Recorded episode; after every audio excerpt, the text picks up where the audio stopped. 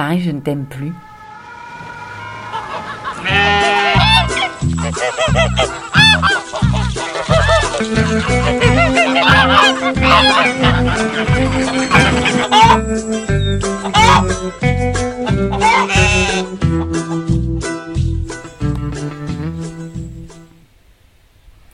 Hiver 1996.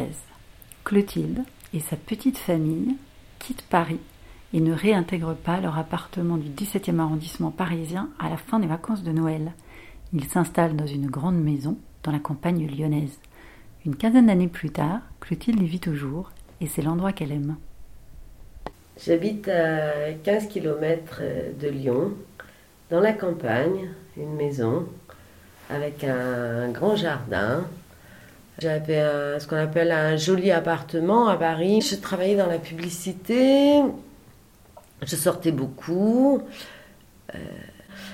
j'allais au théâtre, au cinéma.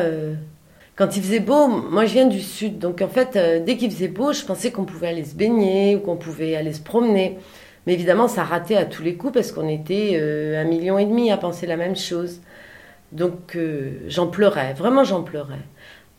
Voilà, et puis je trouvais ça un peu gris, un peu sale. Et puis aucun endroit en fait où être tout seul.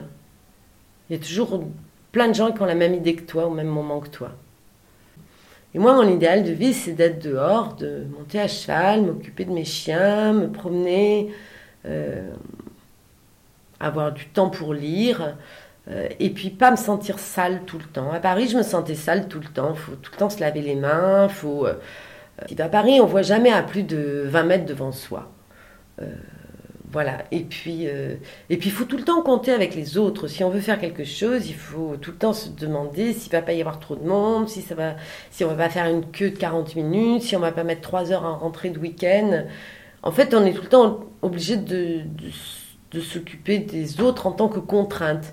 Alors que là où je vis, les autres, je m'en occupe au moins tout autant, mais c'est plus des contraintes, ce sont des choix. Quand je vais voir mon voisin, qui est agriculteur, j'y vais pour parler avec lui, c'est un choix, je m'occupe. Voilà, on communique, on est ensemble, mais c'est par choix. À Paris, c'était un peu toujours comme si des électrons qui se tapent les uns les autres en permanence, et j'en avais assez de me faire taper. Et puis, ce que je devenais, ça ne me plaisait pas. Je devenais nerveuse, exigeante, pas très drôle, survoltée. Je suis partie parce que je voulais du soleil, du temps, de la lumière. Je voulais élever mes enfants ailleurs qu'à Paris. Il fallait un endroit où on ait du travail tous les deux. Et où, si ça se passe mal, on puisse changer de travail facilement.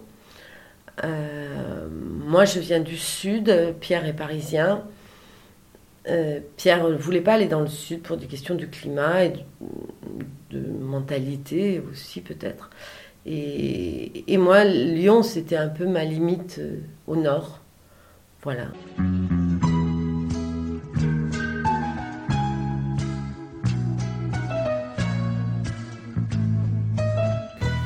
Qu'est-ce que t'aimes dans cet endroit ?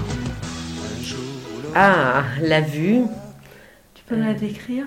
La vue, en fait, c'est une vue de campagne, assez vallonnée, avec, au fond, par beau temps, les Alpes, le Mont-Blanc. C'est magique. On s'ennuie à la campagne ? Non, pas du tout, jamais. Enfin, ça doit dépendre des gens. Moi, je ne m'ennuie jamais à la campagne. Et je ne me sens pas enfermée, je ne me sens pas prisonnière. C'était difficile, on ne connaissait personne. Pierre, mon mari, partait la moitié de la semaine à Paris. Donc j'étais seule avec les 3 enfants, dont un adolescent qui passait le bac, et 2 toutes petites filles. Mais j'étais vraiment heureuse, j'avais l'impression de vivre une nouvelle aventure et de décider de tout, de mon quotidien, voilà. Pour mes enfants, ça a été difficile, parce qu'ils ont quitté leur école en milieu d'année, quitté leurs copains, tout quitté en milieu d'année. Je pense que je leur ai fait vivre quelque chose de difficile. La première année, quand on connaît personne, que la maison est mal chauffée, que la voiture tombe en panne, qu'on n'a pas de repères, qu'il fait froid, qu'il y a de la neige. En plus, on est arrivé à un hiver qui était difficile. Oui, au quotidien, c'était dur. Des regrets ? Oui, bien sûr, mes amis parisiens. Et c'est toujours le même regret, de ne pas les voir assez.